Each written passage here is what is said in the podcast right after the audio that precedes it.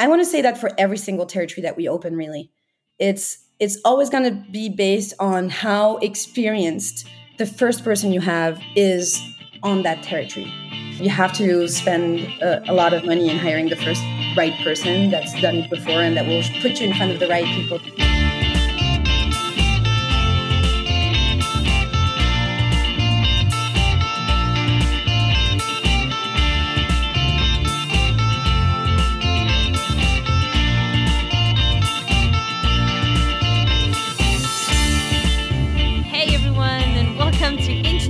Corner, the podcast that helps you open and thrive in foreign markets.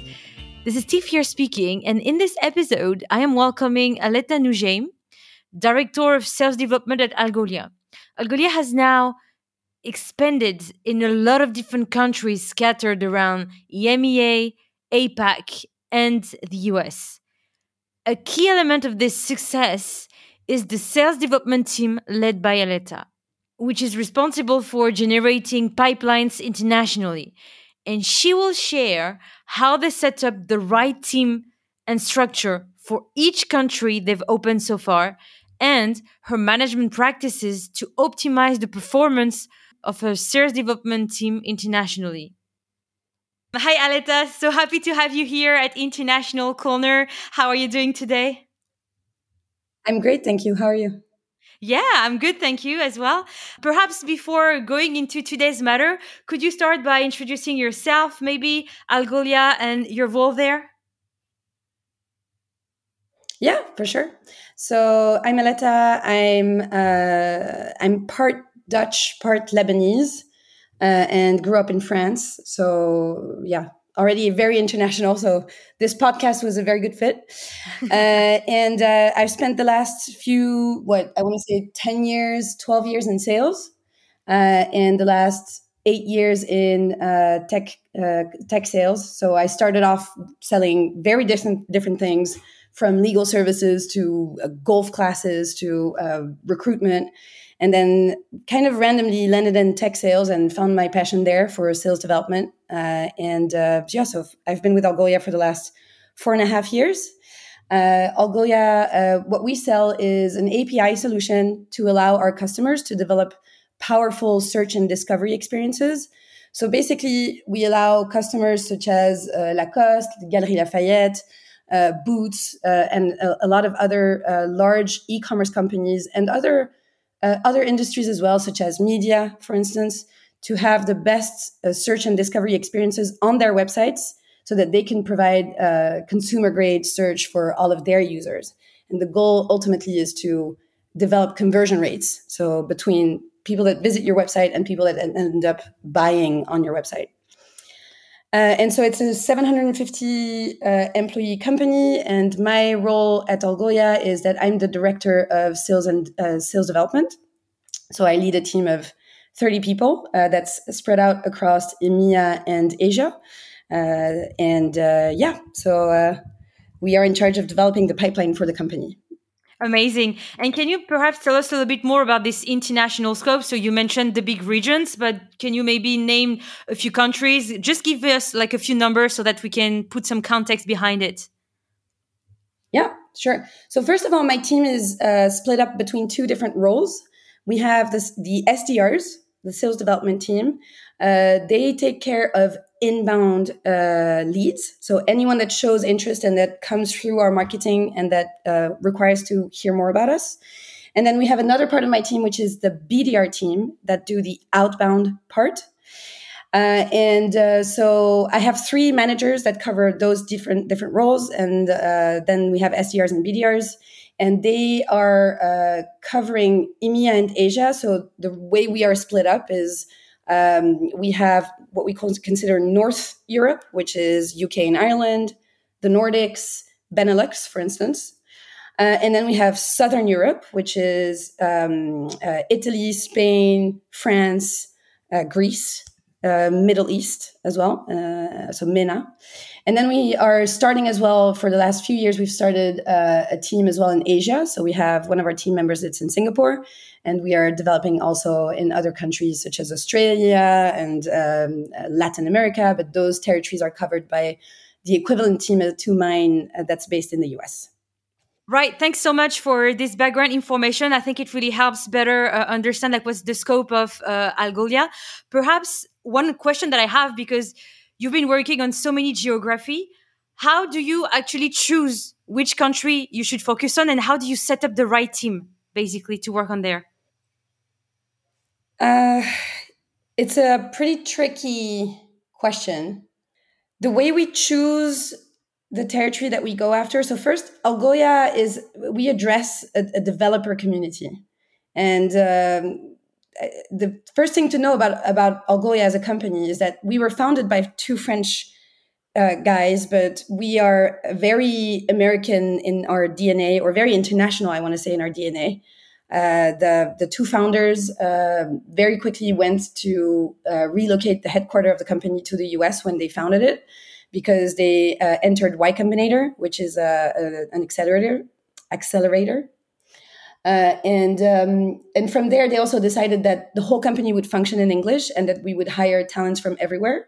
So we don't really identify as a very geographically based company, right? So we've always had employees everywhere in the world, and uh, we very early had like six offices located across the world. Uh, so we function as such. And so, therefore, it was pretty easy for us to start acquiring customers from any location.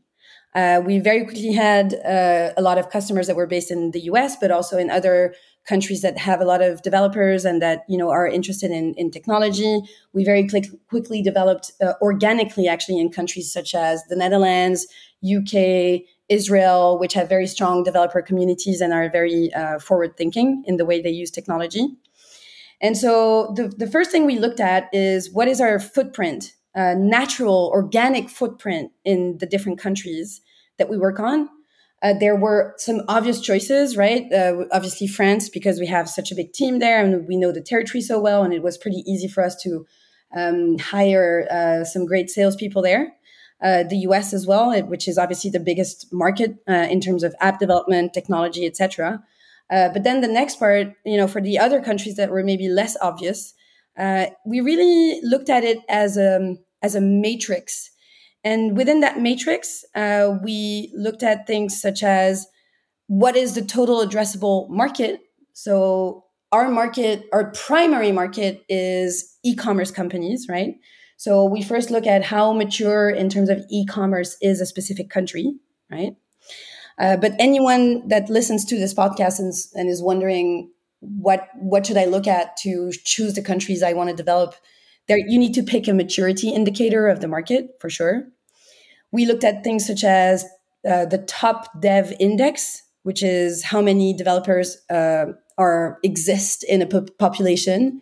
Uh, so over 1 million people, how many are developers, right? Which will tell you the maturity of the country in terms of de- developers. Then we will also look at things such as barriers to entry. And I, I feel like that's probably the part where it's half a, half an art and half a science uh, between you know understanding how difficult will it be for you to enter a specific territory and then there's so many things you need to consider language time difference ways of doing business your ability to hire people that have done that before have developed uh, you know opened countries before in other companies local competition, etc. Quick question at that. Who is responsible for that to assess the barrier? Is it your marketing team, you know, that works together with uh, you and, and, and some other people internally?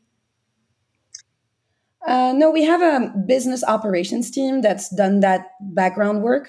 Okay. Um, so yeah, they're they're first line in develop or like choosing or helping our board decide where to invest uh, to try and develop new territories. Okay. And so you said, uh, as you mentioned, right, that you have like a specific criteria that you use to uh, be able to choose because as you said like you can't just go all in right and, and just go everywhere at the same time. So from there when you get i would say like that uh, specific list of countries then how do you go about it? Like how do you set up the team and how do you decide uh, oh should i have like one bdr one ae like what's the what's the start process behind it? Mm-hmm it's it's very much of a case by case um, situation, and I feel like one of the mistakes we made when we started developing Algolia for specific countries, right, was to think that one size fits all, uh, and actually, it's not at all the case. Even in very homogeneous territories such as Europe, you will have a lot of local differences, and so if you look at it case by case, I would actually put those territories in three main buckets uh, based on uh, on how hard it is to penetrate a specific territory. So the first bucket, like the lowest barrier to entry, we could look at countries such as Belgium or Canada. Right, it's the same language as France or the U.S., where we already have team members uh, that speak the local language. The cultural differences are minor uh, on how to do the business and how to how to acquire new customers there's no time difference either um, uh, between you and the territory. So, really, these territories, Belgium or Canada, you could assign them to an account executive that you already have on the team. So, those are super easy. Then you have territories such as Germany. Like, it, it's funny because I was I was talking with our recruitment team yesterday about how hard it was to build the German team. uh, German Germany might seem like it's a country with low barriers to entry if you're coming from a French perspective or a US based perspective. Uh, because it's a European country, it's the same uh, currency, it's a mature market. But actually, for us, it took us, I want to say, like three attempts. Uh, and when I say an attempt, it's over probably a couple years uh, to to penetrate uh, Germany uh, significantly. So for instance, at first we started uh, by uh, hiring two uh, uh, account executives that had worked on DACH before. We also hired a Swiss BDR that she like she was based in Paris, but she wasn't a native German speaker, right? So we figured that she would be able to start some business already with her uh, English skills, French skills, and a little the little bit of the German that she knew. Uh, but actually, it proved to be pretty hard uh, to to get started that way.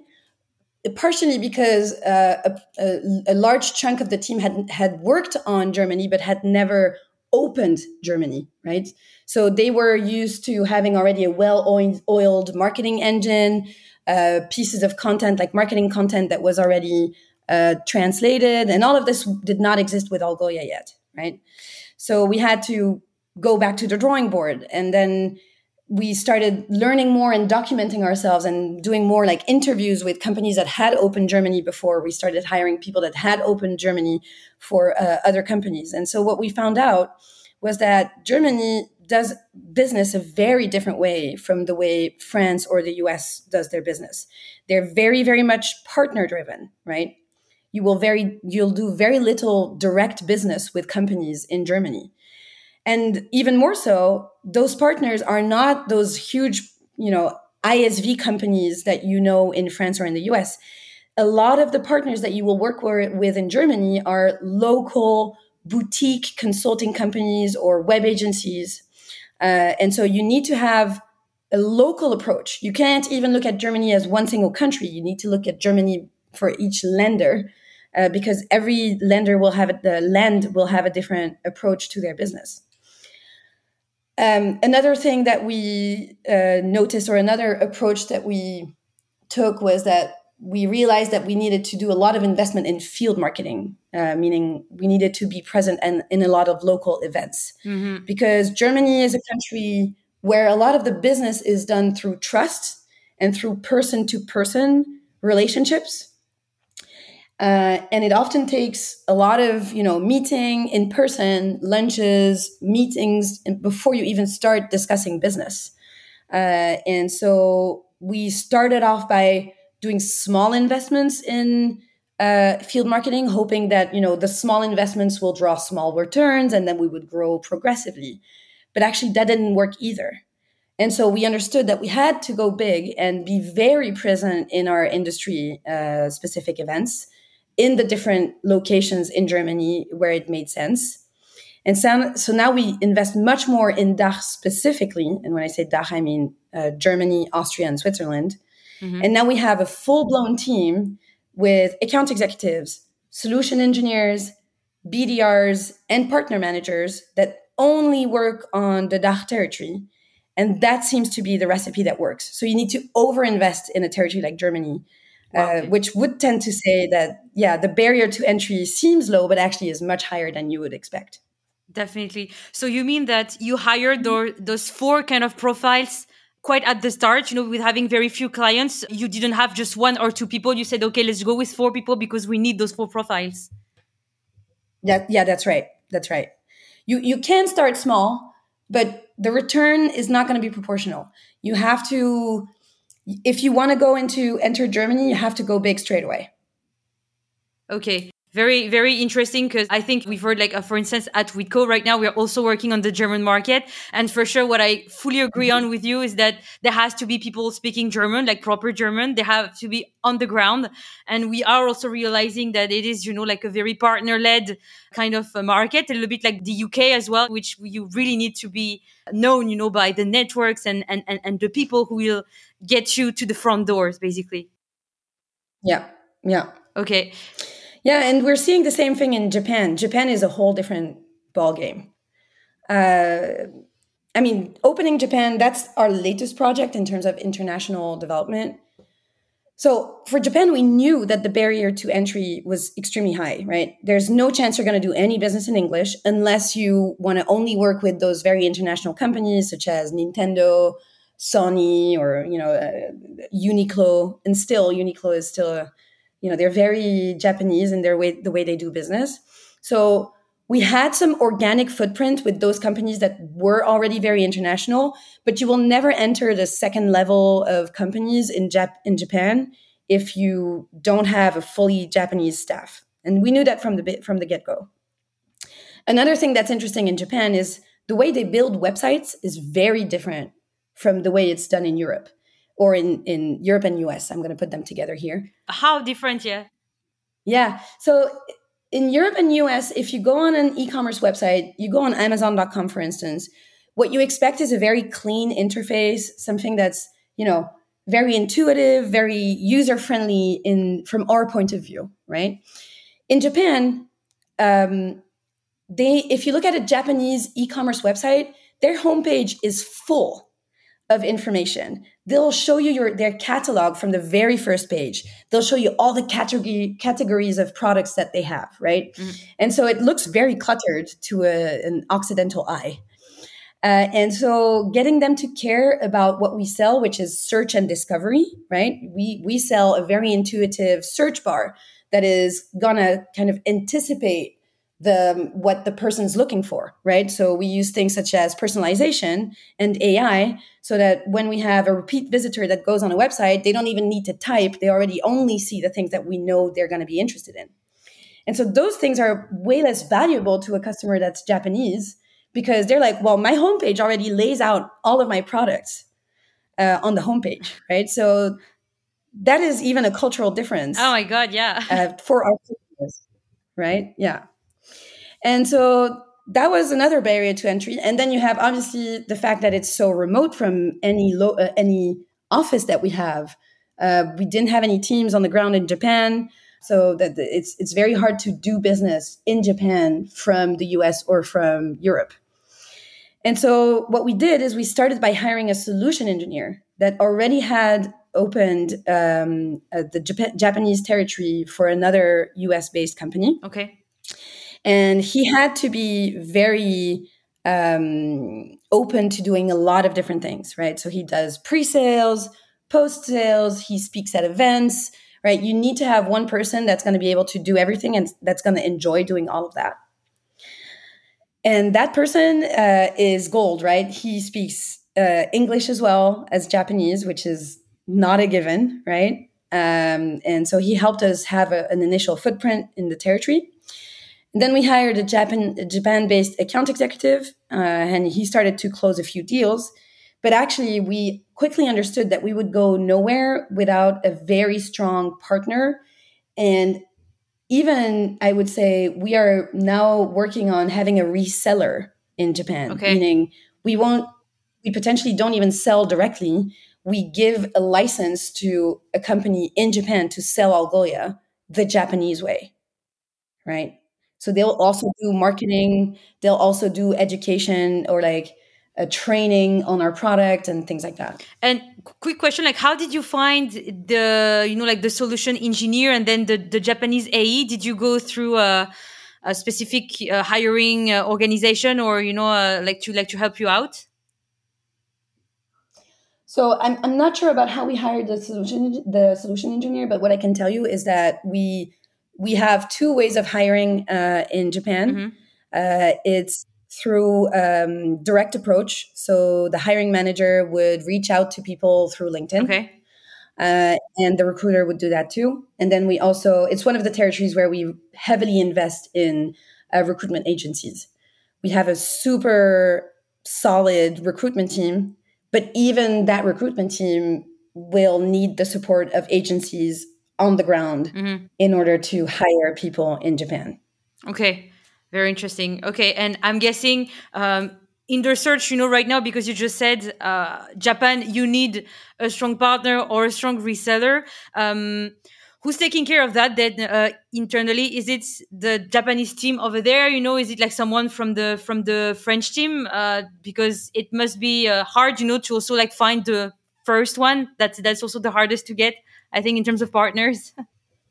you you need someone that's opened the territory before mm-hmm. and that will have the contacts on the ground, right? Okay. If you start off with someone that's never been on your market, I think it's probably going to take triple the time. Mm-hmm. Uh, so it really only starts with the hiring, and I want to say that for every single territory that we open, really, it's it's always going to be based on how experienced the first person you have is on that territory. So, yes, you have to invest heavily as well yep. in finding the right person and not settle for someone that's kind of halfway what you need, right? Uh, and yeah, there, there, there's no way around it. You have to spend a, a, lot of money in hiring the first right person that's done it before and that will put you in front of the right future partners or the right future people that's um, that's going to resell Algolia for you in that territory. Uh, but I believe that we are currently working on um, having our Japanese reseller, uh-huh. and it's probably conversations that have been going on for like a year or something. Oh wow, yeah. I mean, I'm not even surprised because these things take a lot of time, but once it's done, you can just exponentially increase uh, the amount of business you can do somewhere. So, uh, but I do agree with you. I think mm-hmm. networking, especially in some specific countries, it helps a lot at the beginning to open doors much faster and avoid, as you said, like taking triple the time that you actually need to start doing business there. Yeah. Great. And actually, you mentioned something very interesting uh, that the team in Japan is fully remote. And I'm guessing also part of the team that you manage that directly is remote. Uh, what's the impact for you of, of remote work in the way you manage your team, if we change a little bit the topic? Mm-hmm.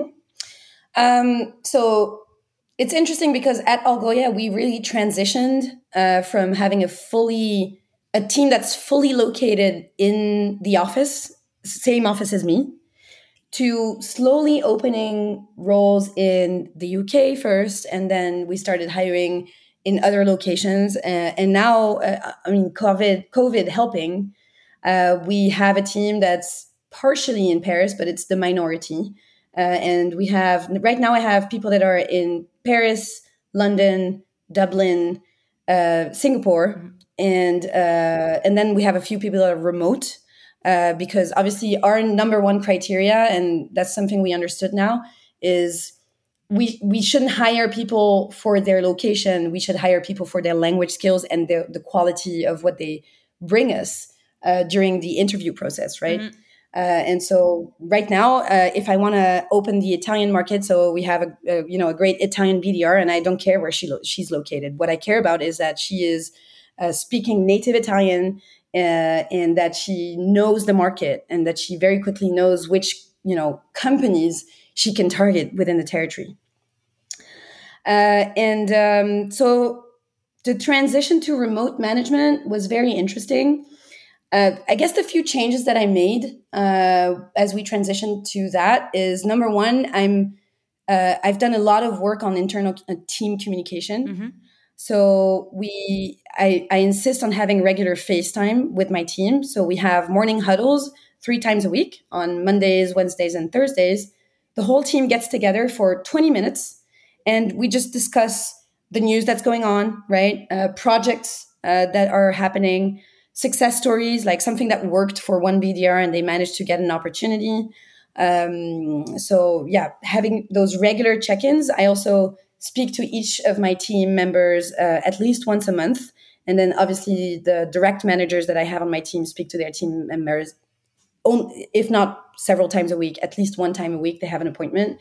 And it's extremely important to never ever skip those meetings, even if you feel that there's there's not much to discuss or whatever.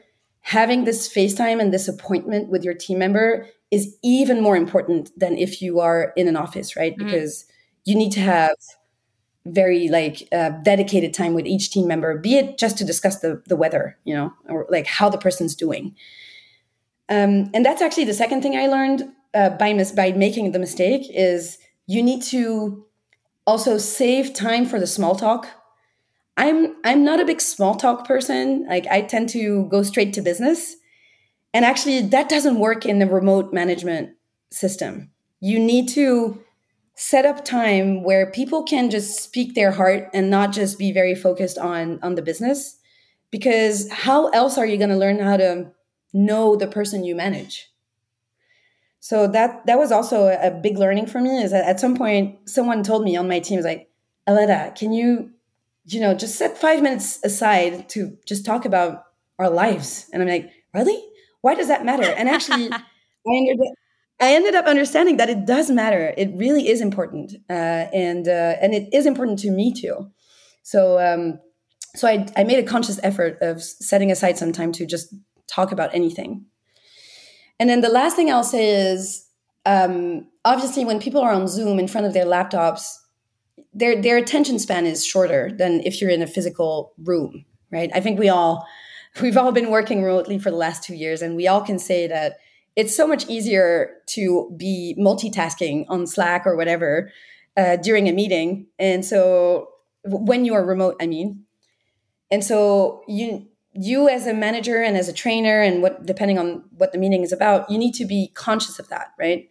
So obviously you need to set some ground rules on like when we are in a meeting you shut down slack you shut down your email you should be fully focused but still the format of the way you do your meetings needs to be adapted so it needs to be much more collaborative uh, it needs to be shorter right i've heard of uh, people on, in other companies that told me they just transposed all of our two hours meetings into two hours Zoom calls, and I'm like, that's not possible. Mm-hmm. You can't you can't have Zoom meetings that go over, you know, 45 minutes to an hour. It's impossible. You will you'll lose people.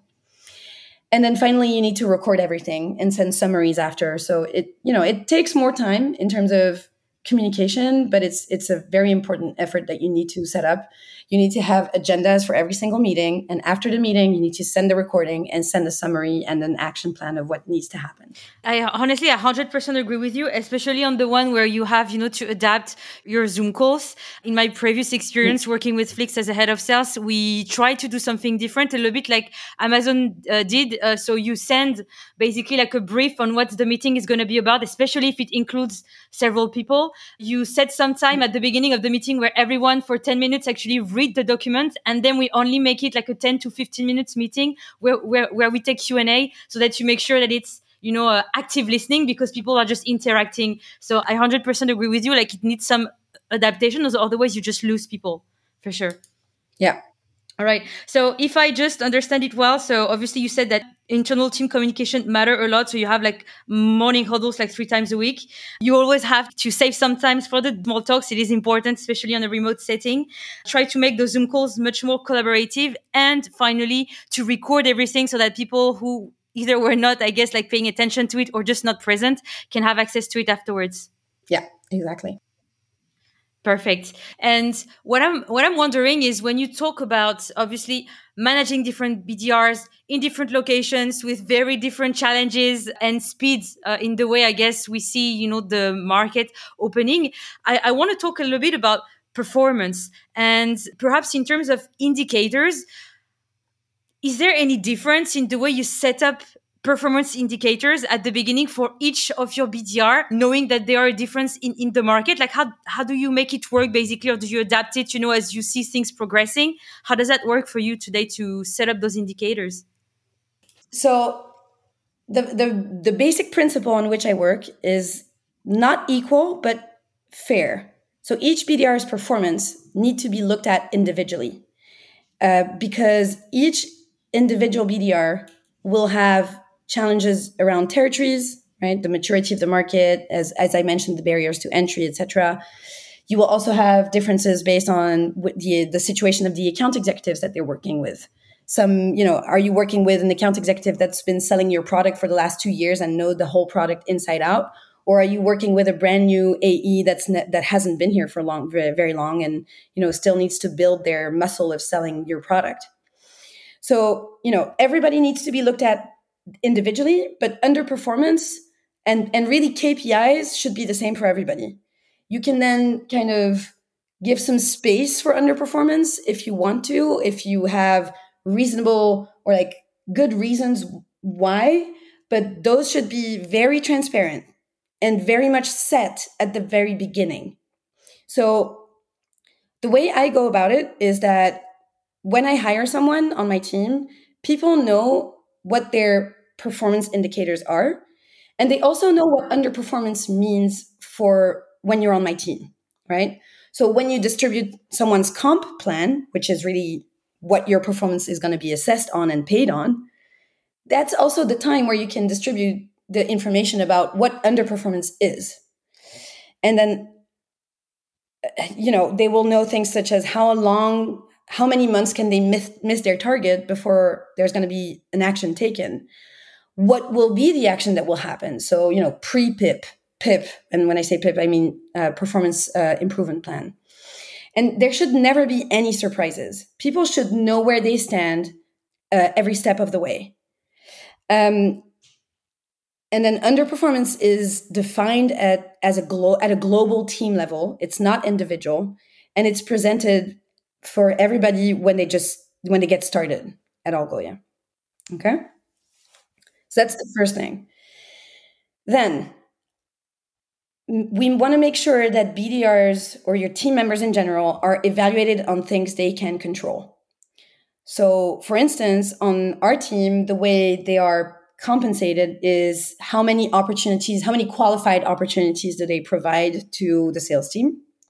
And we decided to move away of looking at pipeline value, right? So we, we don't pay them on the amount of pipeline that they bring in on a specific month because they are not in control of the size of an opportunity, right? What they are in control of is who are the people they reach out to, or like which companies, first of all, are they within our ideal customer profile? Which people they will reach out to within those companies, what they'll tell them to get them to be interested in having a call, and actually having the discovery call with the account executive and the account executive agreeing that there's an opportunity for us to sell Algolia to that company. And so those things are in their, in their control, but the value of the op is not. So we decided to remove the metric of pipeline and to solely focus on what they can control. And that the same way their performance or their, their compensation is based on what they can control, their underperformance is also based on what they can control. So we will never or we will seldom blame someone because they haven't generated enough qualified opportunities.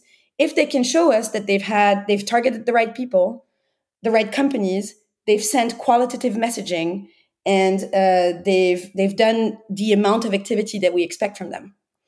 And we have a big principle on the team which is trust the process surrender to the outcomes. And so if the people on my team do those four things right they target the right companies the right people they have the right messaging and they have the right activity all four things that are under their control, they will actually perform. They will hit their targets. So th- this way, you have a sort of virtuous circle where the BDR feels that they are in control of their destiny. They're not uh, subject to, uh, you know, an account executive that decides to whether or not, you know, size an yeah. opportunity at the value that they think they should. And and yeah, underperformance needs to be something that they can control. Otherwise, you're creating an an environment that might be considered as unfair. Okay, so if I understand correctly, so uh, you're always, you know, basing, I would say, like your main metric is really the number of qualified opportunity that's generated. Does that mean that even yes. at the very early stages, when from the get go, when you really just start to open a country, so you you literally decided to move away from, for instance, what I see a lot uh, in different companies, the number of meeting booked, you know, because they were saying, okay, it's the very beginning, so we we are not sure if we're going to generate qualified opportunities, but you decided no, like it's going to be that metrics for everyone? Um, so it depends on your business, and I agree it depends on the maturity of your business. We actually started at Algolia, I want to say like five years ago, with meetings booked. Okay. Because indeed, we didn't really know yet who our ICP was going to be. Yeah. We didn't really, we didn't understand our market yet, and so in that in that case, when you're so early in your business, it does make sense to look at meetings um, booked and executed, happened, mm, right? Yeah um, uh, because what you want is for your sales team to be have as much face time in front of prospects as possible and to learn from having conversations with your potential prospects right but as we matured the business and as we understood much better who our target audience was going to be we've decided to go towards uh, qualified opportunities um, and also because in a very pragmatic way uh, it's so expensive. Your your account executives are the most expensive spend that you will have in your business. Yeah. And so you want to make sure that the the qualification steps, the very early conversations, you have them done by the people that are a bit more junior on your team and so a little less expensive and so that the time that your sales team has in front of your prospects is as valuable as possible but you can only afford to do that once you understand your territory, once you understand your addressable market, and once you have kind of tasted the waters on how to position your product, how to sell your product. That's very interesting. And uh, before like moving to like the last section of this uh, interview i just have like a last question. Uh, do you find that across all the countries that you've been working on so far the icp ideal customer profile is always the same So we have a very obvious um, company profile that we know uh, is our best ICP, uh-huh. right? Uh, which is we we it's e-commerce companies that have over a hundred thousand monthly traffic. Okay. Um, so that's our ideal customer profile. So it's pretty straightforward. Then we have a few other profiles of companies. So we have companies like media companies, uh, we're also developing B2B uh, e-commerce, right? The, the, the, initial ICP that we were going with was B2C uh, um, e-commerce companies. Uh-huh. So companies that were selling online to you and I, uh-huh. right? But actually, there's a the market of B2B selling is growing massively. So, for instance, we just closed a, a pretty big deal with a company uh, that sells beverages uh, to um, to uh, groceries, right, mm-hmm. and supermarkets, etc. And they they're building an online e-commerce store that's only for resellers of their products. Okay. So that's what we consider B two B commerce. Okay.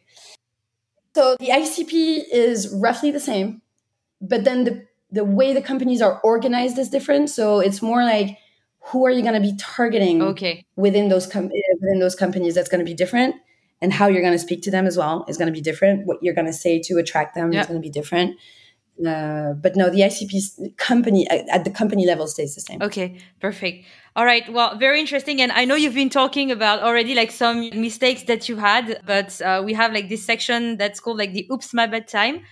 Whoops, my bad which is uh, a time where the invitee shares a mistake or a setback that has occurred during the country openings mission. So perhaps uh, if you have another uh, another uh, story to share with us, uh, that could be great for our listeners. Yeah, for sure. So I, I think two years in my role at Algolia, uh, we decided to set up a pod system for the BDRs. I'm going to explain what it is. So we had uh, our sales team was organized between North EMEA and South EMEA, right? And um, at that time, we thought it was too big of an effort to hire language specific BDRs. Like we were too small to start hiring people that spoke Italians, people that spoke German, people that spoke specifically French, and that would only address those territories. And so what we did is we we tried to build a pod of like a group of say five BDRs that would work with maybe 10 account executives and they would it would be open field for them to go and um, reach out to any account in those territories so we, ha- we only had a rule of like if one of your fellow BDRs had reached out to that same company within the last 30 days, you were not allowed to reach out to them. But as soon as those 30 days were passed, or maybe 90 days, I can't remember, but as soon as those 90 days are passed, uh, you're allowed to reach out to them. So it was very much of an open field. And then actually, I now think it was a mistake for quite a few reasons. Um, the first reason is it meant that each of our prospects would potentially speak to five different BDRs. Um, and you know they would have no idea of who to reach out to if they wanted to get back to us because they would have had john and then thomas and then michael that would have reached out to them and you know like in terms of you were in terms of customer experience it was definitely not great second thing is you would have people not addressing prospects in their local language which we know has an impact on conversion rate especially in territories such as france Italy, Spain, uh, um, Germany, obviously, etc., etc. right? So you would have Italian people trying to reach out to German companies in English, yeah, which is kind of a nonsense. and then the third thing is it was quite negative for the team spirit. Uh, there was a quite a bit of we call it sharking, which is you know you have those Salesforce reports checking the days until which you will be allowed to reach out to that person and then suddenly you know you, you go and, and, and take that account from that uh, from your team members and it would generate a very you know not a very collaborative uh, team spirit and so after i think we tried this for uh, one fiscal year uh-huh. and then we decided to stop it for those different reasons and to really just assign a territory and uh, an account executive or a pair of account executive to the uh, BDRs. And uh, moving away from that system had an actually unexpected benefit, which was that we saw AEs and BDRs collaborate much more than we did in the past. We thought that there was only little collaboration between BDRs and AEs uh, back then. And I think that having that one year of pod system meant that the account executives realized how important it was to be able to work with one specific BDRs and strategize with that BDR on the longer term than just 90 days. uh, yeah, so that was my my big learning, my big mistake is like, you know, free for all is not necessarily a right strategy. It's not necessarily right, but they learned the the perks, you know, of having a great BDR working with them. So I guess that was also a learning for them you only know what you lose until you lose it. Exactly. exactly. 100% agree with you. But thank you so much, Aletta, for all your insights today. It was very interesting to understand like how you deal with all the different geography, how you set up your team and manage performance. I hope everyone enjoyed it, but uh, on my side, I really did. So thank you so much. And I guess I'll tell you until next time then. Thank you, Tiffany. Have a great day. Thanks. You too. Bye. Thank you so much for listening until the end. If you liked this episode, don't forget to subscribe to not miss the next one. And please share it with two people in your network. This is how this podcast gets more visibility and can help more of us to work on international markets. See you soon!